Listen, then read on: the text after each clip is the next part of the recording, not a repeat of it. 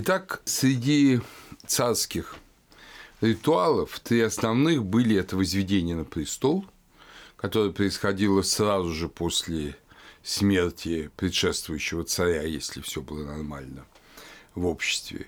Второй – это была коронация, которая была отнесена от возведения на престол, и она происходила обычно, как я уже рассказывал, в начале года или в начале сезона, когда после разлива Нила начинались сельскохозяйственные работы. То есть это как бы время посева, э, вот время, когда жизнь начинала пробиваться, жизнь начинала жить, и вот царская власть символизировала это. Эти э, ритуалы, они есть во всех монархиях до сего дня.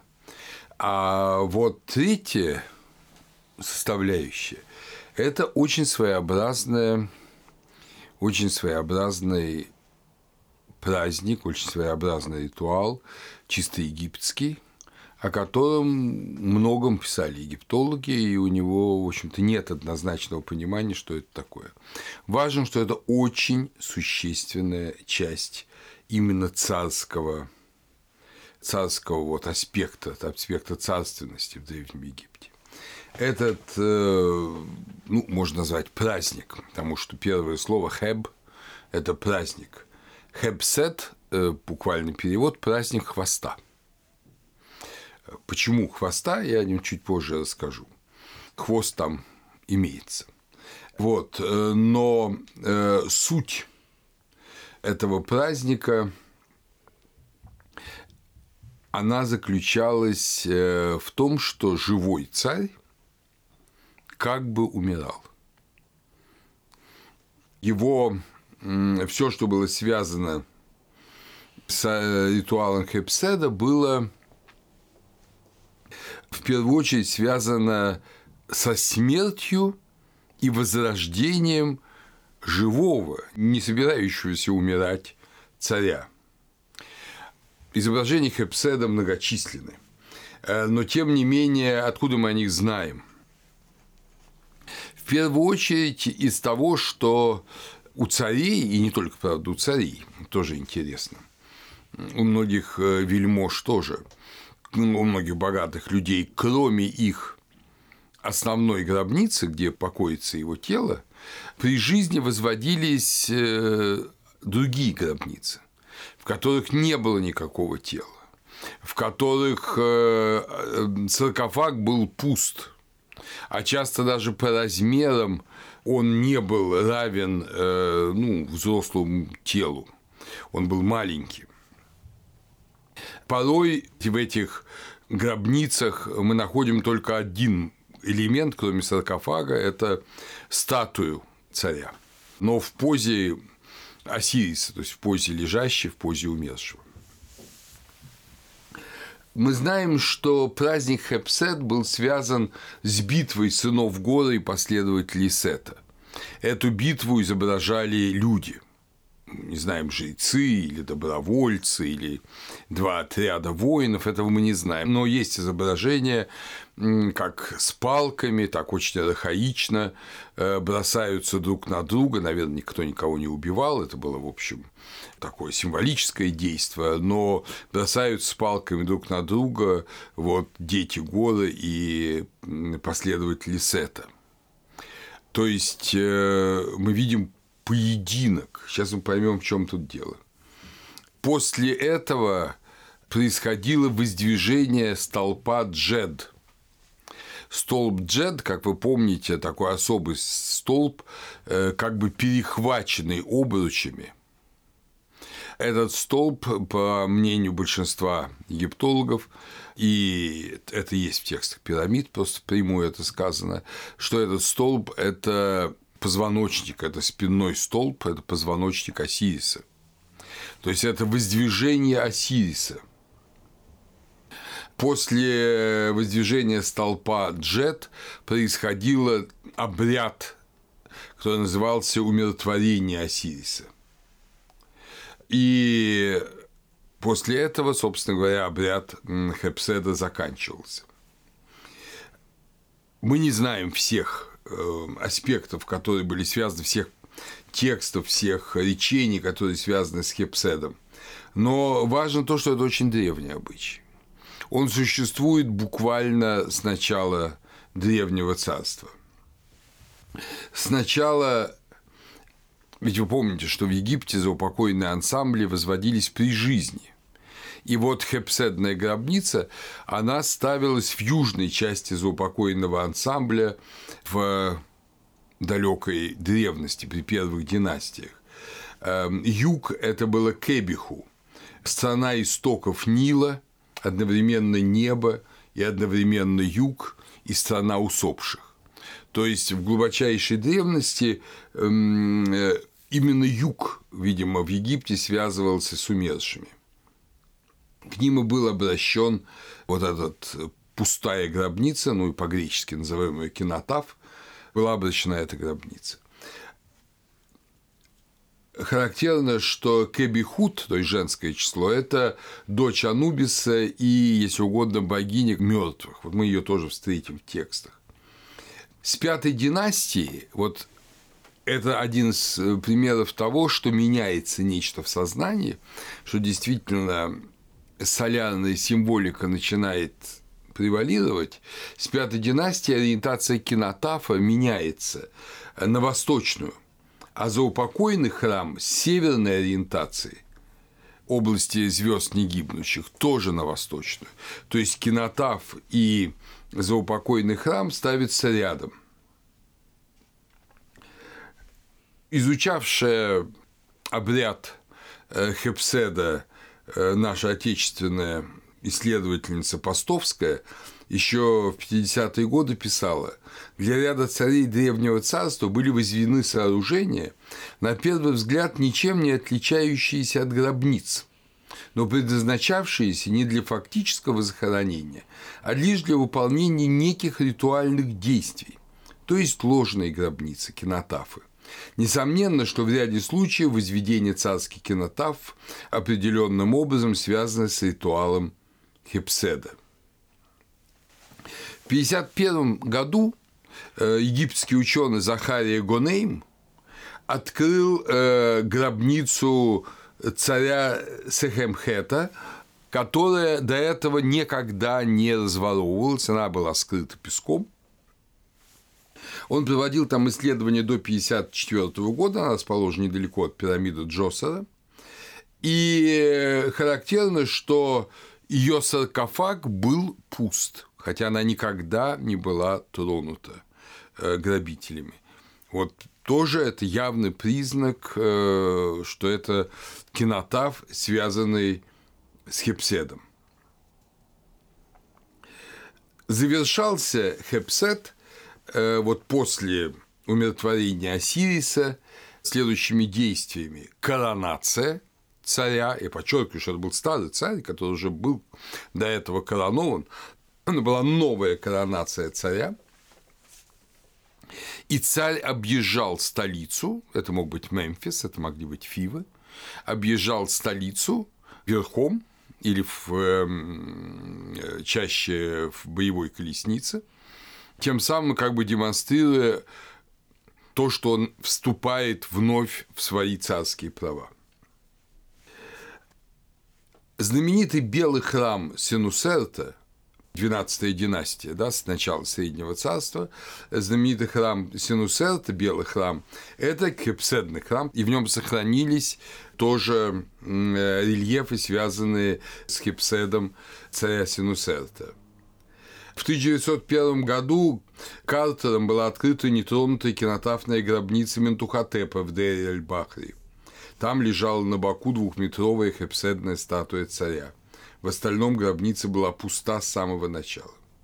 Что касается Ментухотепа, то вообще очень интересно, что с ним разные интересные вещи происходят в смысле смены имени. Э, Ментухотеп I три раза меняет свое горовое имя.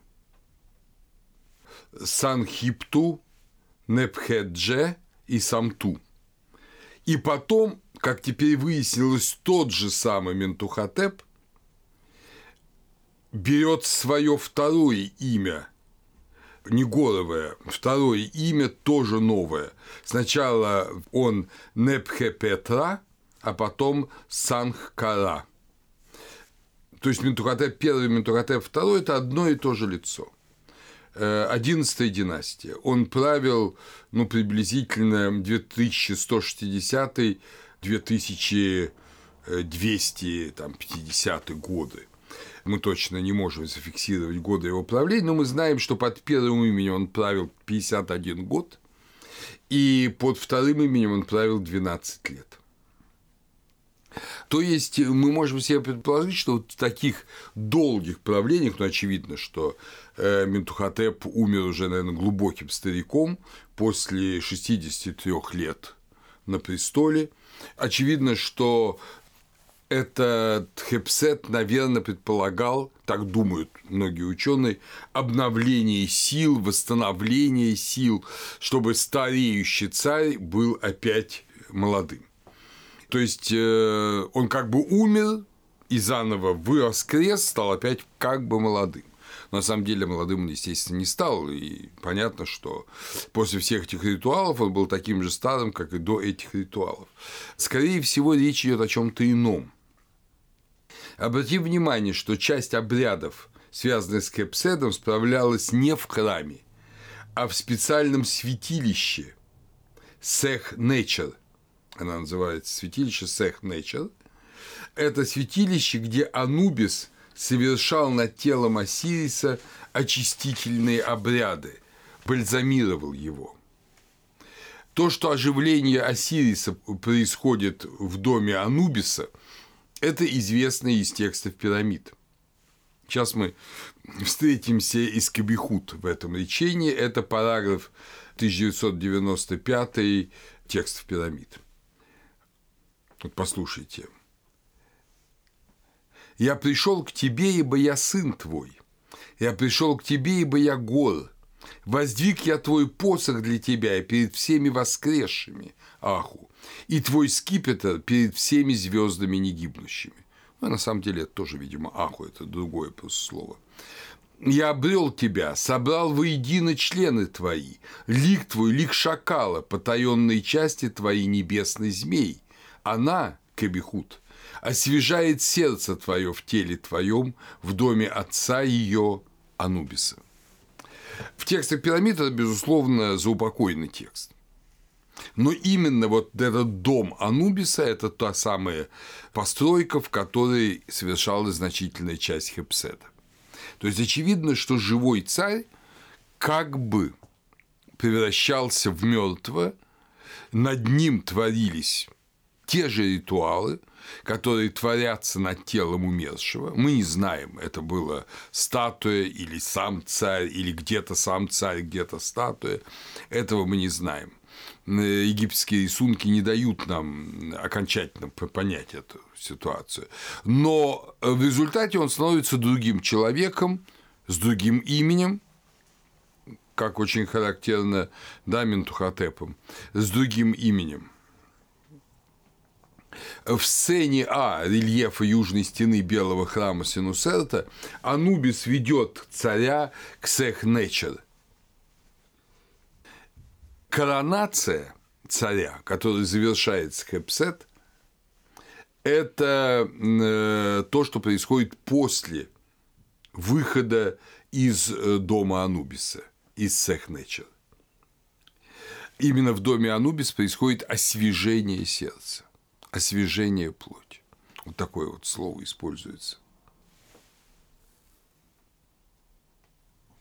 Один из очень хороших французских египтологов, который как раз много пытался понять особенности египетской религии, в исследовании, посвященном Хепседу, Жак Ванье, он э, пишет, странно находить в могиле изображение праздника Седа. Можно предположить, что царь стремился перенести в иной мир ритуалы, совершавшиеся в земной жизни. Э, однако гробница изображает и ту смерть, которую реально пережил царь, и воскресенье, которое он реально пережил, вот это для нас реально, и ту смерть, которую он пережил мистически и пережил э, мистическое воскресенье. Праздник хвоста, праздник Седа – столь частое явление. Вот было подсчитано, что 53 египетских царя упоминали о своих хепседах. 53 египетских царя упоминали о своих хепседах. То есть это частый ритуал. Многие египетские цари его совершали, э, так или иначе. Мы потом увидим, что не все его совершали в явной форме. Э, ну, даже я, забегая вперед, скажу, что только 13 царей, судя по их кинотафам, действительно совершали праздник Седа а остальные, в общем, лишь писали об этом, лишь изображали это, то есть праздник имел некое символическое значение. Все это Бонхем и Фрагу, фараон, секреты власти, они вот сделали этот подсчет, эта книга вышла в Париже в 1988 году. Так вот, многие цари прибегали к празднику Седа или в реальности и намного больше в некой ну, изобразительно-текстовой форме. Потому что праздник, видимо, был сложный, и не все готовы были его совершать. Он затратный, а может быть, связанный с немалыми ну и чисто персональными издержками для царя. Все-таки изображение смерти – это нелегкая вещь. Мы не знаем, как это происходило, но как-то это происходило. И вот тут э, ученые сделали предположение, которое на первый взгляд кажется очень убедительным. И оно подтверждается массой фактов, но не египетских. Что на самом деле в древности, на самом деле, так думают ученые, я так не думаю, что на самом деле в древности, когда вот только возникает царственность, царь должен был быть молодым и крепким – а когда он, как любой человек, стареет, его убивали, и с помощью определенных ритуалов возводили на престол нового царя, в которого переходила вот эта сила убитого царя. Ученые очень любят употреблять слово цареубийство не в смысле вот заговора, а в смысле именно такого ритуального. Э, цареубийство используют слово регицид, да, э, вот для этого. И действительно это кое-где есть, эта традиция кое-где есть. Так Лео Фрабениус описывает убийство царя у шелунов африканского племени. Вместе с царем убивали молодую девушку – и под, через э, год после их смерти кости царя и девушки зашивали в мешок. Убийство после их убийства. Убийство происходило в безлунную ночь перед началом сезона дождей через 7 лет правления. Вот это мы вроде бы знаем наверняка. Э, но это, конечно, не Египет, но это Черная Африка и мешок, и кости, тело, и участие девушки в этом всем говорит о том, что, и это, кстати говоря, предполагает прекрасный исследователь э, Генри Фрэнкфурт да, в the Gods, что в Черную Африку давно уже просочились какие-то сведения из Египта. И на самом деле то, что пытались осуществить в Африке вот эти маленькие царьки племенные, это была попытка на практике осуществить ассирический миф, который на самом деле, э, ну, естественно, имеет символическое значение и на практике не осуществляется. Такой американский ученый Кэмпбелл, компаративист известный, он э, вообще-то он склонен к таким, я бы сказал, самым драматическим и, я бы сказал, нравственно сомнительным фактам из истории религии. Они есть, их их можно, если любишь, их можно много набрать. Я не люблю. Он их любит набирать, и он преподавал в дамском Э, в женском училище, в женском колледже, шокировал там девушек вот этими жуткими рассказами, видимо, это доставляло удовольствие.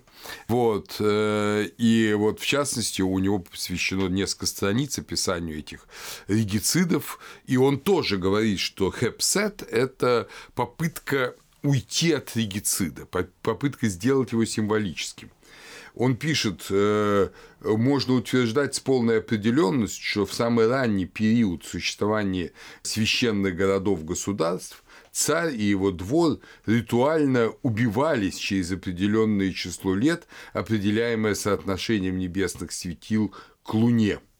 Смерть царя была связана с огнем и с ну, даже вот неловко говорить, э, соитием подростков. То есть почему-то не взрослые люди, а почти дети должны были вот вступать в половые отношения, и их после этого тоже умерщвляли у многих африканских племен.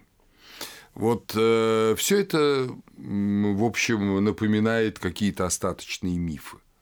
Какие-то остаточные мифы, которых надо специально исследовать, но вряд ли можно говорить о том, что это то самое, что в первоначально составляло хипсет.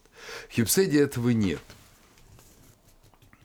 Скорее наоборот, скорее наоборот, э, речь идет о чем-то другом. Это попытка, попытка царя смыть накопившиеся грехи свои. И э, вот в такой смерти и воскресении.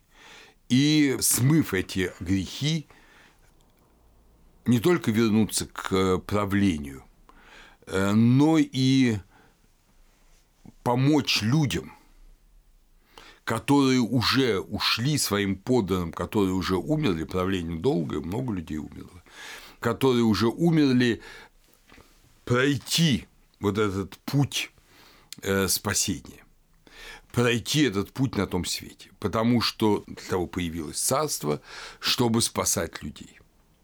Об этом мы еще позже будем говорить на следующей лекции подробно, на последней, наверное, по царственности. Вот, э, но для этого царь становится царем. И он и себя как бы спасает, он и себя очищает он и сам рождается, и другим помогает. Вот, например, лечение. Мы здесь не найдем, конечно, хепседа, но мы увидим, что именно в этом интенция царя после смерти. Царь стремится к очищению, стремится, чтобы его очистили, он стремится пройти этот небесный путь. 684 речение, хорошо сохранившийся этот кусок в гробнице Неферкара, параграф 2061-2062. Неферкара сей восходит к сути своей. Можно перевести и воздвигает суть свою, так делает Фолкнер, но грамматически это возможно, но по смыслу это странно. Значит, Неферкара сей восходит к сути своей. Неферкара сей оборачивается. Неферкара шествует – «О ты, добрый спутник, восходи к сути своей, обернись, шествуй, будь мужественным». Ирек, будь мужественным. О Неферкара, шествуй по иной стороне неба, где сияет прекрасная звезда на излучинах ветреной реки.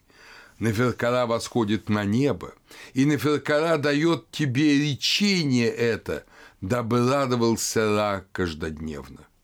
Встает Неферкара сей на твой путь, о гор Шезмета, зная то, как ты ведешь богов к добрым путям небесным и к полям приношений. Конечно, здесь многое недоговорено, и многое мы не понимаем. И многие реалии типа ветреной реки нам трудно понять. что это такое. Какие-то небесные, прекрасно известные египетскому, по крайней мере, священнику, египетскому знатоку э, реалии. Но важно здесь что для нас? Что Наферкара не только восходит к сути своей, но он и ведет каких-то спутников. Он ведет богов к добрым путям небесным и к полям приношений. Добрые пути небесные и поля приношения – это цель заупокойной жизни для любого египтянина. И, соответственно, Неферкара здесь предводитель многих умерших, предводитель своих подданных. И вот возникает мысль, что он э, не обязательно Феркара, но, э, скажем, египетский царь и в Хепседе также вел своих умерших подданных, уже умерших подданных, вот в эти замечательные поля приношений. То есть э, он сам не был уверен в себе и эм, шествовал к своей сути, к своему К. Но самое главное, люди, видимо, полагали, подданные египтяне полагали, что они сами не сумеют достичь вот этой небесной цели.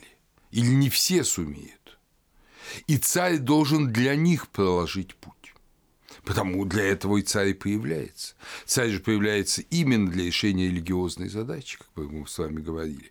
И вот сверхзадача наступает тогда, когда царь должен умереть для своих подданных для других египтян.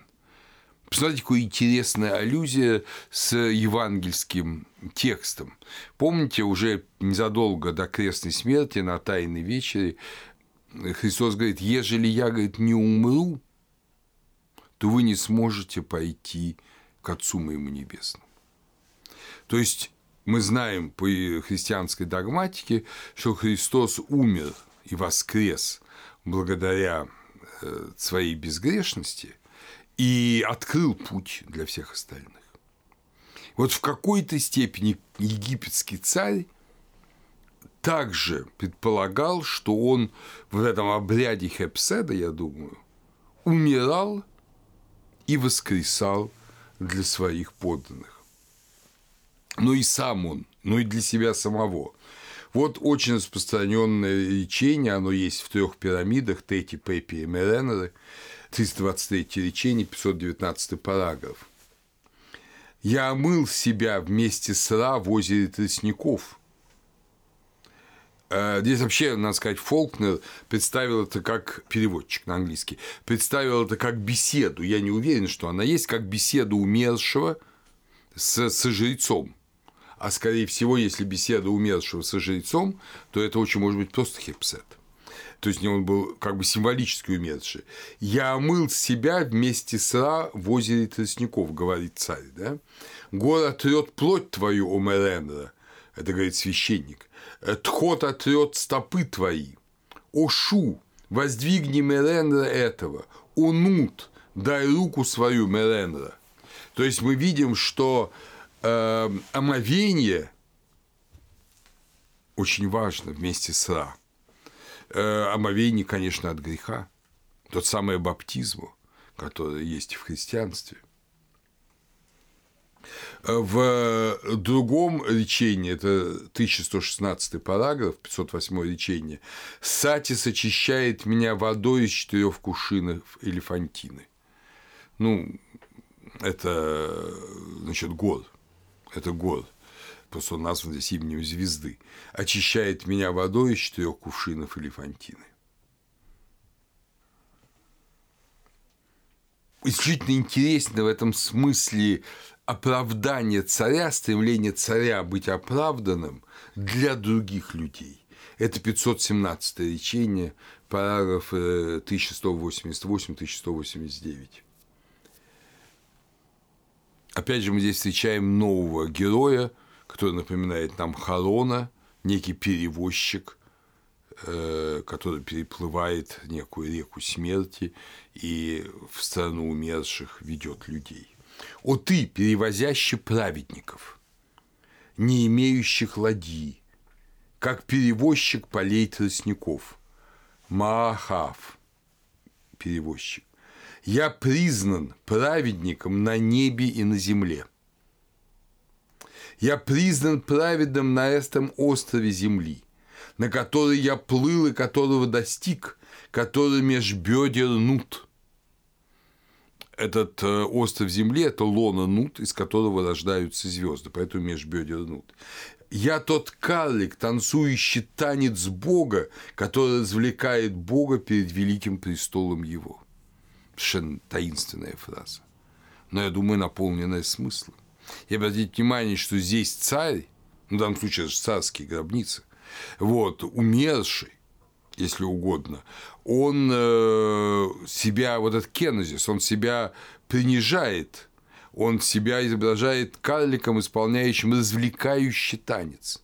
Такие, видимо, были карлики, они при многих дворах находились царских. Вот. Это то, что ты слышал в домах, что было слышно повсюду на улицах в тот день, когда был призван слушать повеление. Речь идет, конечно, о суде. То есть мы, может быть, конечно, заблуждаемся. Вы понимаете, мы сейчас перешли к очень сложным речением. Но э, смысл такой, что человек, и в частности царь, он э, готов вот смириться, он готов быть не великим Богом, а он готов быть э, вот карликом этим извлекающим Бога, то есть слугой Бога. Но он праведен. Его перевозят, потому что эта ладья перевозит праведных. Он был, видите, эм, я признан праведником на небе и на земле. Махеру. Я, то есть я оправдан на небе и на земле. Он говорит сам о себе, это говорит царь. И он оправдан в тот день, когда был призван слушать повеление. Но это вы сами понимаете уже теперь, какое повеление, да? Помните, мы о нем говорили. «Иди, о тебе возвещено Осирису. Отныне хлеб твой око гора, отныне пиво твое око гора». То есть, это приговор, оправдательный приговор. Вот повеление. Ну, были не оправдательные приговоры, но, понятно, речь идет об оправдательном приговоре. То есть, э, царь в данном случае утверждает свою праведность. Он оправдан. И поэтому он может подать руку и может вести других. Это с трудом понимается многими учеными. Вообще, надо вам сказать, я уже говорил несколько раз, но это просто беда, что вот все эти тексты пирамид, они э, воспринимаются как чисто царские тексты. И из-за этого вот такие места, которые я вам сейчас специально подобрал, они их не понимают. Но если ты Бог и сын Бога, если ты предвечный Бог, если ты был рожден прежде всех век, зачем тебе все это? Понимаете, это вот простое уплощенное сознание современного человека, даже такого великого, как тот же Мир Челяда. Сейчас я прочту из него Э, несколько фрагментов, чтобы увидели, вот как мыслят крупнейший религиевед. А ведь на самом деле речь идет о том, что царь как человек познал и смерть, и страдания, и искушение, и, возможно, им даже поддался. Понимаете, категория человека, в котором нет греха, который вот мы знаем о Христе, э, в общем, не была свойственна. Египтяне нигде не говорили при живом царе, что в нем нет греха. Всякое может быть. Э, вот, поэтому нужно очищение. И вот э, в египтяне понимали, что это человек, который ритуально, как и любой человек, Бог, а фактически он не соответствует этому. И вот вся задача спасения – это соединение вот этого абсолютной задачи и фактического положения.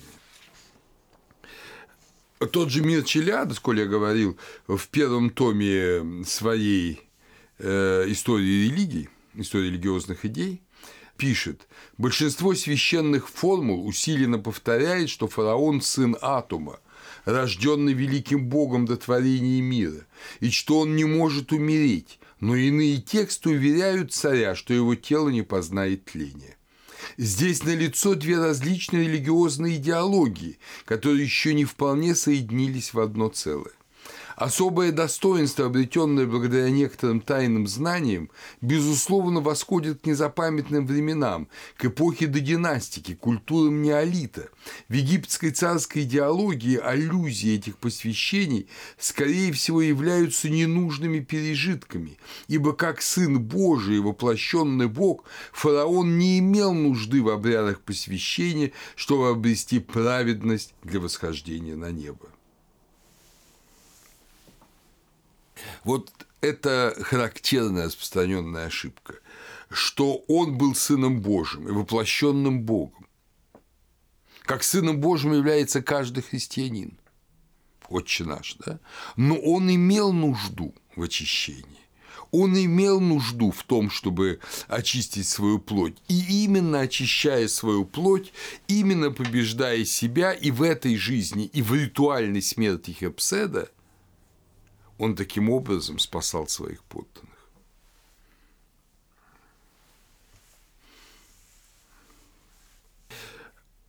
Тот же мир Челяда сокращает этот э, круг спасаемых. Он говорит, и хотя только он один мог обладать солнечным бессмертием, я не знаю, что такое солнечное бессмертие, фараон был окружен некоторым числом своих подданных, главным образом членами своей семьи и царедворцами, теми, кого хоронили неподалеку от царских погребений.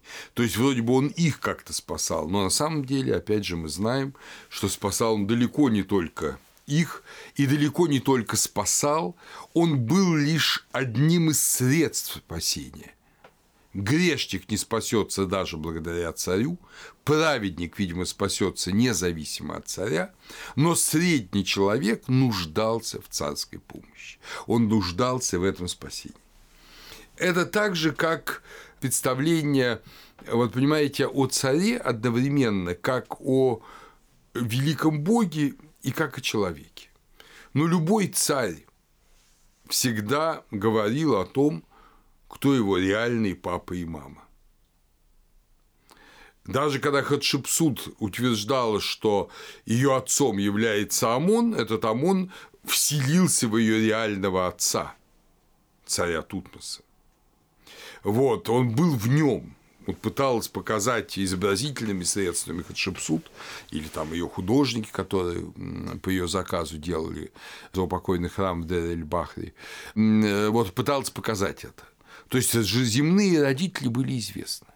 Но понятно, что нет никаких родителей у Атумара. Нет у него родителей. И именно как вечный Бог царь тоже выступает без родителей. Вот посмотрите во многих отношениях поразительное речение 438 текстов пирамид, параграф 809. Оно сохранилось в гробницах Пепин и Феркара. «Охо-охо! Для тебя воскликну я громким голосом! О, отец мой!» Ну, для тебя это значит для Ра. «О, отец мой, ибо не имеешь ты отцов среди людей, и не имеешь матерей человеческих. Отец твой – великий дикий бык, мать твоя – дева Хенут. У Неферкара даже идеографически изображена женская головка с девичьей косой. Именно дева. Или молодая женщина, так же, как у Исаи. Конечно, это аллюзия Исиды. Возможно. Но в любом случае – подчеркнуто, что это не женщина. Живи жизнью, ибо ты не умрешь смертью, как живет гор, первенствующий в собрании Хема. Хем лет полис. Что здесь очень важно? У царя нету земных отцов и земных матерей, хотя они есть. Но его отцом является великий дикий бык – Великий дикий бык – это может быть Осирис, это может быть и Ра. И вот здесь э, тайна Хепседа наконец-то объясняется. Почему праздник хвоста? Потому что во время э, праздник Хепседа к одеждам царя подвязывался бычий хвост. Бычий хвост. Если отец твой великий дикий бык, то, понятно, у тебя должен быть бычий хвост. Это был символ того, что ты не земное существо, ты сын Ра, ты сын Осириса. И, соответственно, поэтому ты можешь пройтись, то есть ты умер уже, ты Осирис, ты можешь пройти смерть и опять вернуться к жизни. И, проходя смерть, помочь подданным, уже умершим, достичь спасения, достичь Осириса. Э, не случайно очень важная роль в празднике Хепседа играл открыватель путей, бог Шакал в свете гора Вебвавет. И очень важный элемент был, как я вам говорил, уже воздвижение столпа Джет, но столб Джет лежал, лежал на земле. И задача царя была поднять, ну, его поднимал царь и священнослужители, это, видимо, довольно массивная э, массивная форма, они поднимали столб джет, лежащий на земле, при ликовании, всеобщем ликовании народа, а это что? Это позвоночный столб Осириса. То есть Осирис повержен, Осирис воскрес. И это царь. Понимаете, в Хебзе это царь воскрес. Хепсет часто праздновался первого Таби, когда кончалось время разлива Нила и начинались сельскохозяйственные работы. Праздник соединялся с новолунием. То есть, вы видите, вот важнейшие элементы начала жизни. Сельскохозяйственные работы, посев, а Осирис – это зерно, да, помните, он прорастает как зерно, новолуние, э, начинает расти луна, э, луна связана вообще-то и с э, земледельческим циклом, это известно, вот, она, как считали в древности, производит рост растений и растут ночью. Но в любом случае, помните, даже в Евангелии есть эти замечательные слова, что человек приходит и ночью, и днем и не видит, как развивается в земле зерно, оно растет. Вот. Но в любом случае новолуние и сельскохозяйственная работа – это образы начала жизни, это образы возрождения. Значит, э, Хепсет – это не праздник смерти, не праздник, подменяющий цареубийство некой символической формой. Э, Хепсет – это праздник возрождения тогда, когда царь и люди считали, что это обязательно нужно. То есть Хепсет – это проводы царя в мир Осириса, превращение царя, живого царя в Осирисе, то есть года, если угодно, становился Осирисом, а потом возвращался снова к жизни. Мы не знаем до конца, почему египтяне считали, что иногда, когда царь долго правит, это нужно. Но он должен пройти через смерть, хотя он, конечно же, остается старым человеком, он должен пройти через смерть, чтобы возродить своих подданных, которые, видимо, без этого не могли ожидать полного возрождения. Знаете, какое вот интересное видение, э, видение значения царской власти. И, наконец, изображение Хепседа. Как я уже вам говорил, из 53 египетских царей, упоминавших о своих эпседах, в действительности их праздновали 13 царей. А то есть тогда, когда изображали Хепсет, тогда э, он совершался в абсолютном мире. То есть, понимаете, не надо было совершать весь полный земной ритуал. Достаточно было его изобразить, наверное, что-то прочитать, наверное, что-то сделать, но не было вот этого полного массового э, празднования Хепседа каждый раз а, а он совершался. Нам известно, например, что э, царь пятой династии Сахура, второй царь пятой династии, середины третьего человека, не совершал реального хепседа, а в его заупокойном храме хепсед изображен. У Джосера – совмещены хепседное и настоящее погребение. Возможно, хепсед царя – это его реальная смерть. То есть, может быть, он собирался совершить хепсед, но умер, и сама его смерть – это вот этот хепсед.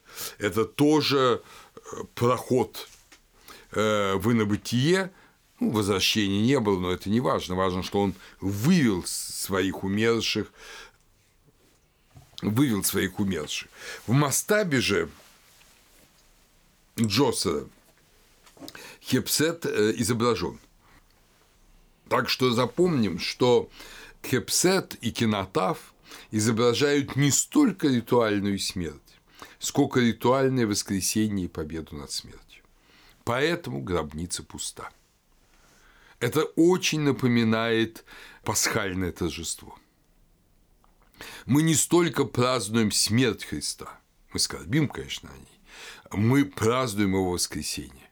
Гробница пуста. Вы помните, когда э, во время пасхального крестного хода священник стучится, вот он, э, происходит выход из храма, э, процессия, а потом двери затворяются, и как бы священник стучит в двери храма, как в гробницу.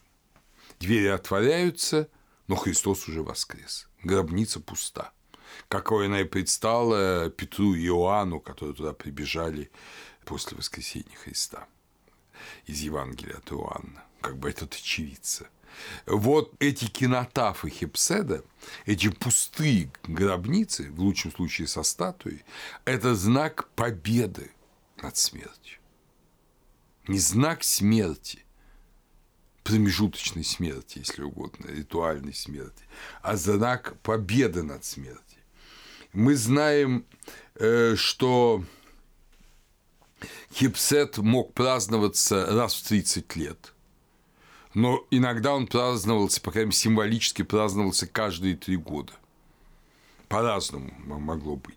И очень характерно, что на Розетском камне, вы помните, Розетский камень – это греко-египетская билингва, сейчас он хранится в Британском музее, что на Розетском камне Птолемей Эпифан – ну, уже, естественно, греческие правители Египта, но все религиозные традиции сохранялись. Э, вот, это 2480 год до Рождества Христова.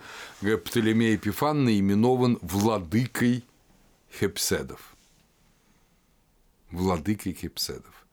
То есть он владеет вот этим вхождением в смерть и выходом в жизнь, что было важнейшим важнейшим аспектом царственности. Вот таков хипсет. И теперь мы перейдем к следующей важной теме, которую я уже несколько раз затрагивал. Это то качество царя, которое позволяет ему совершить вот это великое действие. Вы помните, что в апокалипсисе Иисус именуется свидетелем верным, первенцем из мертвых и владыкой царей земных. Это 1.5 апокалипсис. Владыка царей земных. Почему? Ну, чего ради? Ну, почему царей земных, а не купцов земных, не генералов земных? Почему царей земных? Не жрецов земных, священников. А именно поэтому. Царь был образом – спасающего владыки. Христос был первообразом с точки зрения христиан.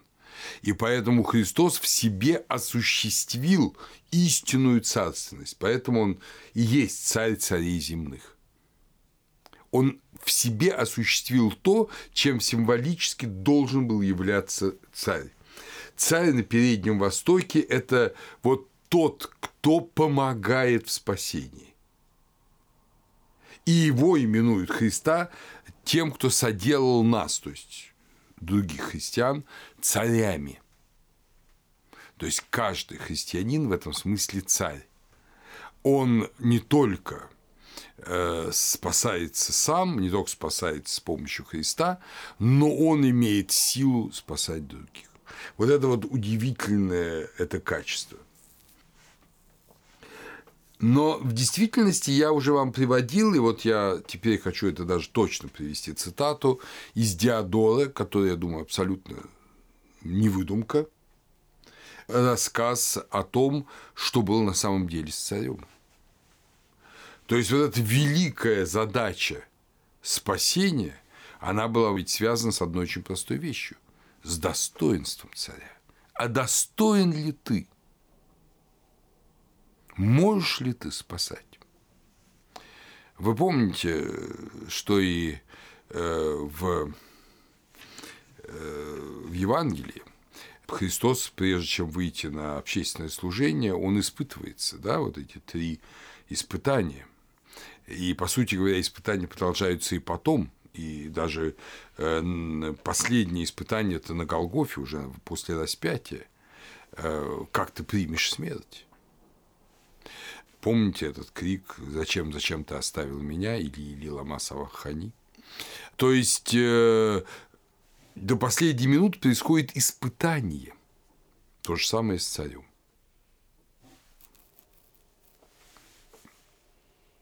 Мы не знаем до конца, как мистически э, подданные египетского царя переживали неадекватность царя.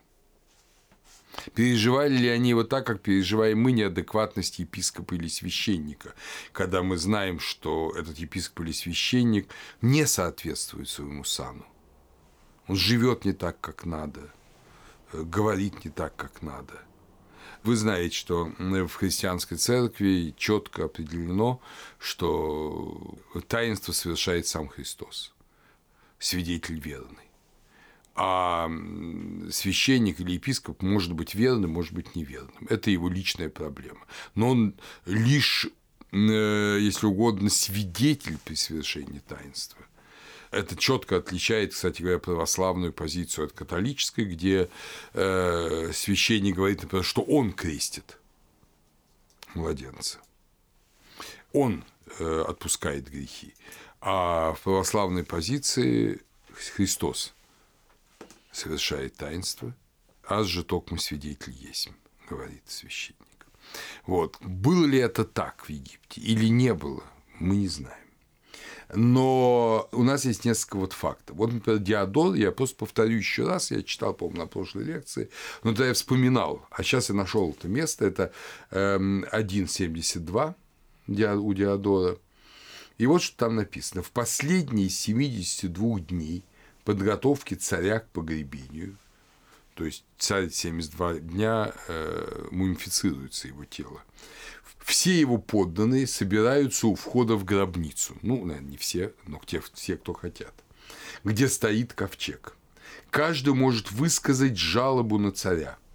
Жрецы же превозносят его благие поступки. Простой люд может выразить свое одобрение или неодобрение, если царь вел неподобающий образ жизни, и цари могли быть лишены общественного погребения. Каким-то отзвуком этого являются речения Пуэра. Помните, останки выброшены, останки сокола царя выброшены из э, гробницы. В результате, продолжает Диодор, цари стали творить справедливость из-за страха получить подобное неодобрение из-за страха за свое тело и боязни вечного поношения. Вот так вот. То есть э, после нас хоть потоп египетский царь сказать бы не смог, в отличие от Людовика XVI э, и людей его круга. Да, это была трагедия. Если народ тебя осудит –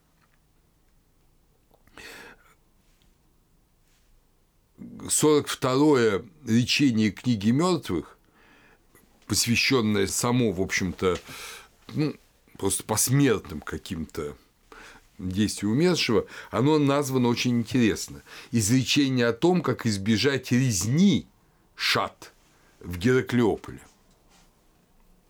Нени несу Гераклеополь. Что за резня? Какая резня? Что бы должно произойти? То есть надо следовать каким-то принципам. Образ идеального царя в этом 42-м речении как раз дал писец и генерал Нахт. Нам уже известно, его папирус хранится с этим изречением в Британском музее. Он жил около 1350-1400 года. И вот он говорит о том, что такое идеальный царь. Опять же, это сложное речение. Мы должны быть с вами готовы, что многие образы мы принимаем с трудом или вообще не понимаем. Но послушаем. Значит, смотрите. Во-первых, это не царь. Но он говорит о себе как о царе. Нахт. Это не узурпация и не бахвальство. Там любой царь. Но здесь на земле – Помните, все вы царственное священство, да, я вам говорил. Э, вы все цари и священники, говорится. Мы это забываем. Какие мы цари, мы там мелкие служащие, да, рантье или работяги. Э, и мы забываем об этом великом призвании каждого человека. Вот Нахт о нем помнил. Он здесь, на земле, был генералом, э, был писцом, был вельможей при царе. Но он помнил, о задаче своей царственности. Задача царственности, дорогие друзья, заключается в том, что каждый из нас ответственен за свои дела, и каждый из нас так или иначе спасает других людей. В идеале, в пределе это делает царь, египетский фараон, а для христиан Христос, но в какой-то степени своими поступками, словами, действиями делает каждый. И вот э, что мы читаем в 42-м речении книги мертвых из папируса Нахта. Это конец 42-го речения. «Я гор, предводительствующий мириадами людей. Мое огненное дыхание на лицах тех, чьи сердца подвигнулись против меня. Я правлю с престола моего. Я шествую по пути, который я открыл – я избавлен от всякого зла. Я золотой бабуин пред Мемфисом, в три пальмы и еще в два пальца высотой гигантский, да, у которого нет ни рук, ни ног. У бабуина есть, естественно, и руки, и ноги. Если здрав я, то и золотой бабуин перед Мемфисом здрав. Что такое золотой бабуин? Знаете, мы знаем, что бабуины – это э, те, кто первыми приветствовали Ра. Это не случайно, ну, вы помните, что это обезьяна, такая собакообразная обезьяна, и вроде бы они действительно первыми начинают орать, вопить и радоваться еще только первым отцветом восхода солнца. То есть египтяне, которые замечают каждую мелочь в мире, они заметили, что вот бабуин – это особый поклонник солнца, особый поклонник Ра. Поэтому золотой, понятно, за золото солнца, да? Вот он гигантский. Э, он, э, у него нет ни рук, ни ног. Может, это само солнце? Может, это само солнце? Может быть, э, тот, кто радует само солнце, это одно. И Нахт говорит, что если я здрав, то и он здрав. Понимаете? То есть между Нахтом, царем и солнцем оказывается некая, некая связь. У Тутмоса III, 18 династия, на пеленах его мумии надпись «Мои члены – боги, я всецело бог, нет ни единого члена у меня без Бога, божественны вхождения мои, божественные исхождения мои, явили себя боги, как члены тела моего. Понимаете, это эпоха Нового Царства, 18 династия, Тутмос, да, это уже время, когда вот царь пытается сказать, что он по преимуществу Бог. Каждый, конечно, Бог. Каждый Осирис, каждый год. Но он по преимуществу Бог он выполняет эту свою божественную функцию для всех в большей степени, чем другие. А почему в большей степени? По причине власти.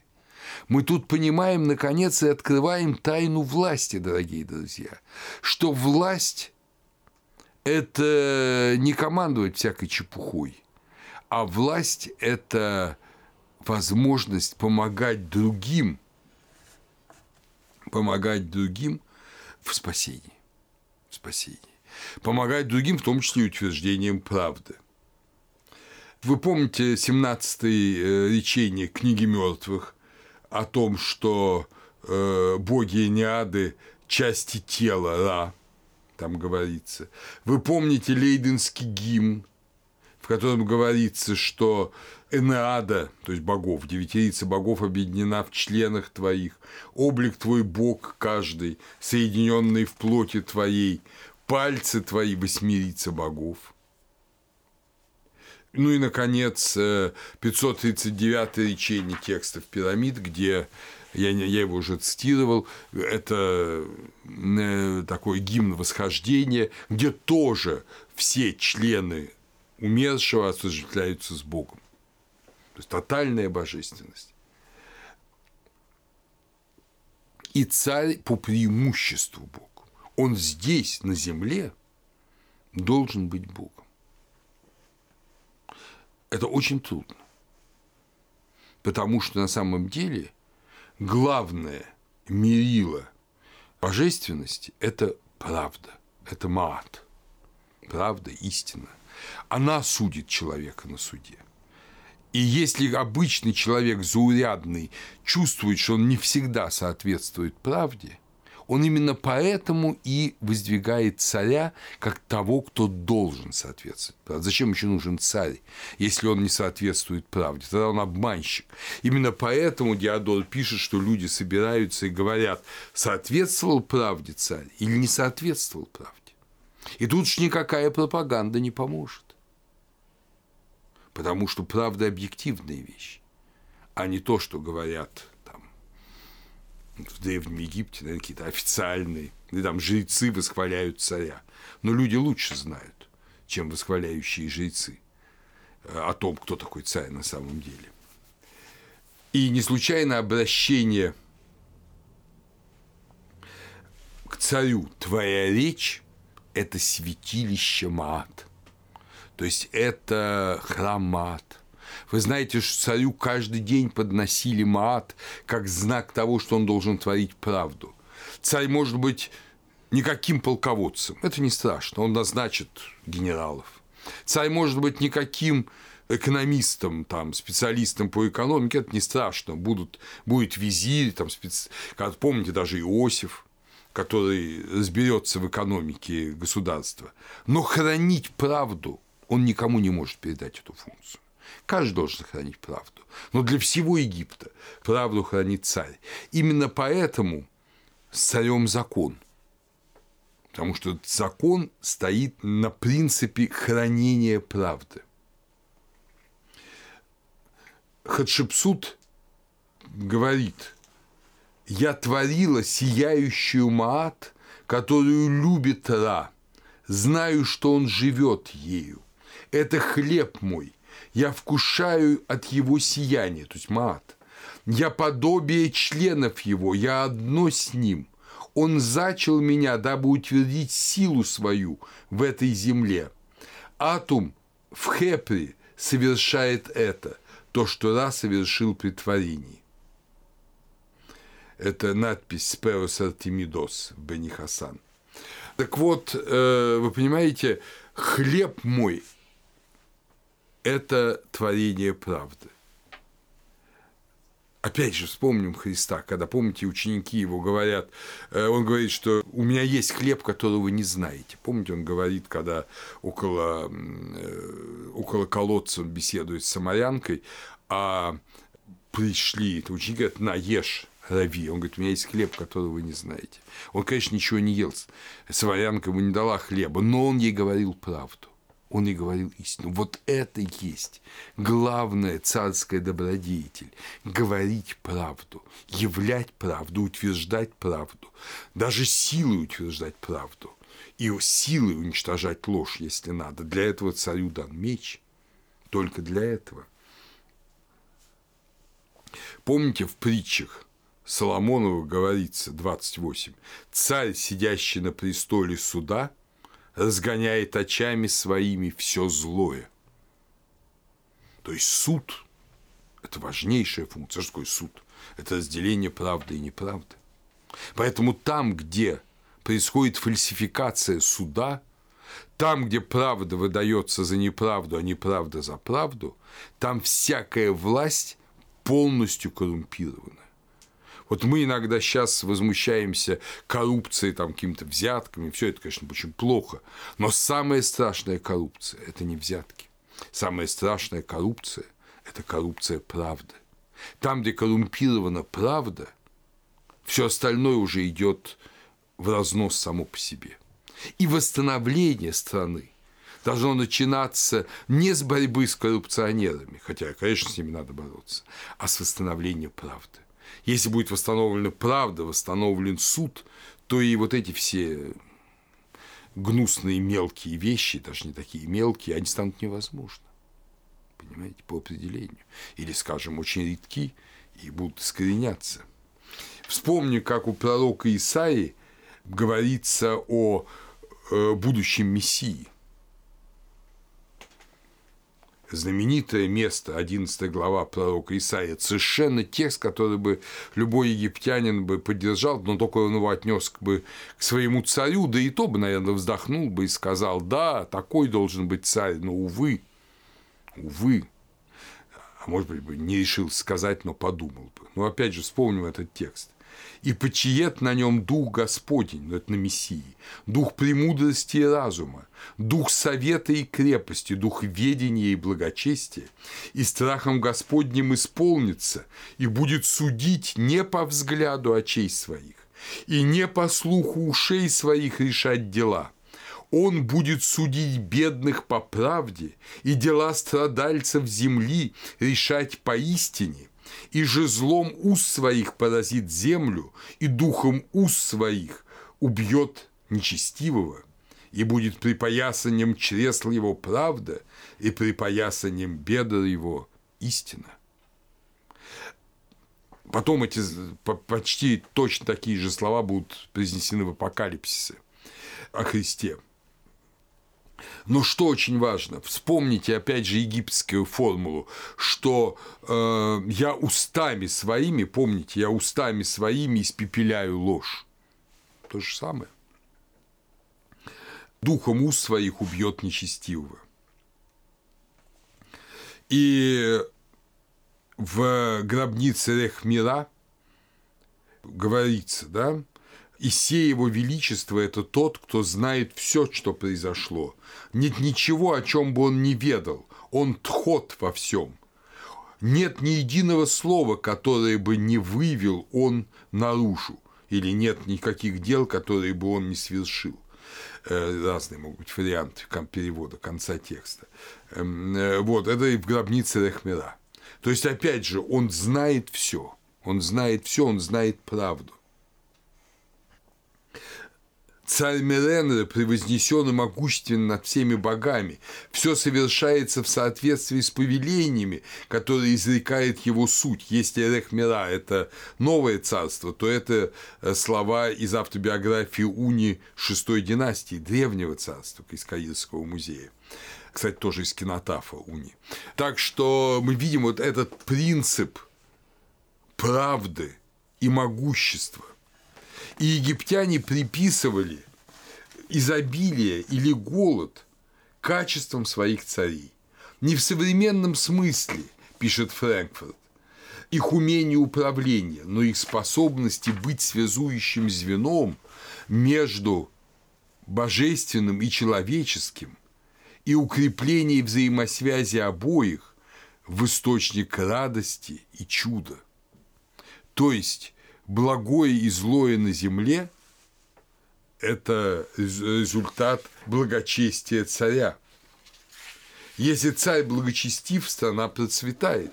Если царь нечестив, страна пребывает в бедности, нищете, потому что разорвана связь между небом и землей, между верхней и нижней страной, и иссяк из-за этого источник радости и чуда. Как пишет, вспоминая один англиканский э, псалом, англиканский гимн э, Фрэнкфурт. Стереотипом является то, что подобно Богу, подобно Амону, царь постоянно бодрствует. Он постоянно старается вот это э, благо Маат утвердить в Египте. Вы помните в гимне Амону «Спят все, а ты не спишь, промышляя благое для тварей своих». И вот э, указ Харимхеба. Его Величество, бодрствуя круглые сутки, ищет благое для Египта, исследуя дела. Из того же указа, да, это примерно 1330 год. Маат возвратилась после того, как страна воссоединилась Хенем э, при Харимхебе. Страна воссоединилась – это не э, воссоединение частей египетского государства, или, по крайней мере, не только воссоединение частей египетского государства, это воссоединение неба и земли. На небе есть Маат, на небе пребывает Маат. Вот надо, чтобы она пребывала на земле. И это тоже великая задача царя. Мы огромное количество встречаем имен или обращений в заупокойных текстах. Бог – это К царя. Значит, ну К – суть, да? Суть, двойник, вот идеальная суть. Бог – суть царя. Э, это мы знаем. Но мы встречаем в гробницах. Мой К, то есть моя суть, принадлежит царю. Моя суть происходит от царя. Царь творит мою суть. Царь – это моя суть. Вот мы это видим постоянно э, в египетских текстах. То есть мы видим, что это Фрэнкфурт это замечает, и он говорит, что мы видим, что египтяне понимали соотношение человека с космосом в посреднической роли царя с помощью идеи К, с помощью идеи сути – Ра было сутью царя, царь был сутью подданного, и тогда, естественно, Ра является сутью подданного. Та же самая формула.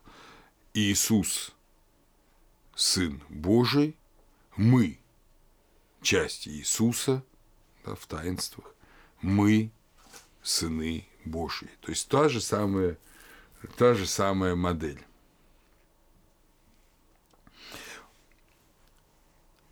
Царь спасается, помните 271 речение текстов пирамид, параграфы 388-389, царь спасает за свои дела. Властитель ответственен за все бесчинства и грехи в его стране, а страна за грехи царя. Мы это впервые встречаем в Египте в поучении Мерикара – где говорится о том, что вот он разорял кладбище или разорялись кладбища, и это ударило по нему, это была величайшая беда для царя. То есть, понимаете, любое преступление, любой грех, который совершается в стране, это беда для царя. Царь, даже если лично благочестив, если он там не ворует, не убивает, но если он допускает, чтобы в стране совершались бесчинства, в стране совершались преступления, то он не хранит маат, он не царь, он не исполняет своего дела. Царь тот, кто исполняет свое дело до конца. Вот поэтому, собственно говоря, мы можем так сказать, ясно сказать, что с точки зрения египетской логики отречение, там, скажем, Николая II – это величайшее преступление. Потому что перед лицом начинающегося разнузданного безумия он не восстанавливал правду, а предпочел уйти в сторону, чтобы правда, ну или сама собой восстановилась, или не восстановилась. То есть он не понимал главную задачу царя. Главная задача царя – это хранение правды, даже с помощью сил. Но, разумеется, еще страшней преступление царя. Если царь творит недостойные поступки, убийство, разврат, э, какие-то ну, э, религиозные непотребства, как многие иудейские цари творили, э, совершая богослужение Тамузу, Астарте и так далее, то гибнет все царство. Опять же, посмотрите, как в Ветхом Завете, вот в исторических книгах говорится о том, что царь делал что-то не так, не так, не так, плохой царь, и из-за этого возвращалась вся земля. Вот, например, во второй книге летописей э, говорится, так унизил Господь Иудею за Ахаза, царя Иудейского, потому что он, Ахаз, развратил Иудею и тяжко грешил перед Господом. Понимаете, народ несет на себе бремя царского греха. Царь несет на себе бремя народа, а народ на себе несет бремя царя в текстах пирамид есть э, на это указание. Понимаете, в текстах пирамид мы имеем много разного, но вот очень важно, что есть какие-то, видимо, уже и царские вещи. Вот это 217 речение, 157 параграф, там говорится, «Унос этот утверждает сердца, он имеет власть над сердцами. Тот, кому он желает жить, живет. Тот, кому он желает смерти, умирает». Вот в этом великая сила царя. Есть специальные исследования о явлениях божественной мощи Бау, множественное от да, божественной мощи царя. Царь может это делать. Царь может творить жизнь и смерть. Но праведный царь творит это для утверждения Маат, а неправедный для чего-то другого неважно для чего, и все разрушает этим. Об Аминхотепе написано, как Ра, когда он проходит по небосклону, повергает Апопа, так и ты, царь, уничтожаешь невправду и Сефет во всем, когда она появляется. И в этом ты подобен атому. На восстановительной стеле Тутанхамона об этом мы поговорим на следующей лекции о Эхнатоне, Тутанхамон восстанавливает страну после бесчинства Эхнатона. И он пишет, Маат прочно установлена на своем месте, и земля стала вновь такой, какой была она в начале – так называемая восстановительная стел Танхамона. Вот это очень важный момент, понимаете? Хорнунг, один из самых глубоких проницательных египтологов в области богословия говорил, для человечества Маат одновременно и дар, и обязанность, которую надо исполнять. Исполнение этой обязанности – средоточие исторической функции царя, как преемника Бога-творца, обязанного действовать в космической драме. То есть царь преемник Бога Творца, восстанавливает и созидает творение вот этим хранением или восстановлением мат. Надо сказать, что слово «хекат» – власть впервые у Мерикара меняется на слово «несуит» – священная царская власть. Вот особая власть, власть, которая есть именно у царя. И надо вам сказать, что к царям относились не только к живым царям, но и к тем царям, которые правили достойно, относились с величайшим почтением и им молились, молились. Египтяне отлично знали своих праведных царей часто перечисление царей идет в правильном порядке правления, начиная с Менеса, с объединителя. Помните, первая династия того, кто создал Мемфис да, и объединил земли. Так вот, э, например, на красивом рельефе из храма в Абидосе, внутренняя стена храма, в этом храме, воздвигнутом Сети Первым, изображены Сети Первый и его сын, будучи Рамзес Второй, приносящие жертвы 74 предшествующим царям и самим себе. И самим себе. А о том, почему приносят жертву сами себе, это большой разговор, может, я еще успею об этом поговорить в последней лекции о царской власти. Но важно, что они приносят жертву, скажем, расскажу вам, скажу вам одним одной фразой, своему К, своей истинной сути – чтобы не отличаться от нее, чтобы быть релевантным, соответствующим своей сути. У Тутмоса третьего изображение, что он приносит жертвы 61 царю в храме Амона-Ра в Карнаке. Это луврская стела теперь. Э, в гробнице вельможи Рамзеса II Тенроя список из 57 царей в верном порядке и молится владелец гробницы. То есть цари, былые цари, ушедшие цари, они как хранители Маат при жизни помогают и в сохранении Маат при жизни людям в Египте, и победить на суде тем, кто, в общем, жили в соответствии с Маат. Так что задача царя спасти людей для вечности. Спасти людей для вечности, но не всех а только тех, которые действительно жаждут спасения и жаждут жить в соответствии с Маат. Вы помните это знаменитое речение, я уже о нем говорил, 361 речение текстов пирамид, Нун представляет Тети Атуму, Широкоруки представляет Тети Шу, дабы были отверсты врата небесные для Тети, затворенные для тех, кто не имеет имени. Возьми Тети за руку его, веди Тети в небо, дабы не умер он на земле среди людей.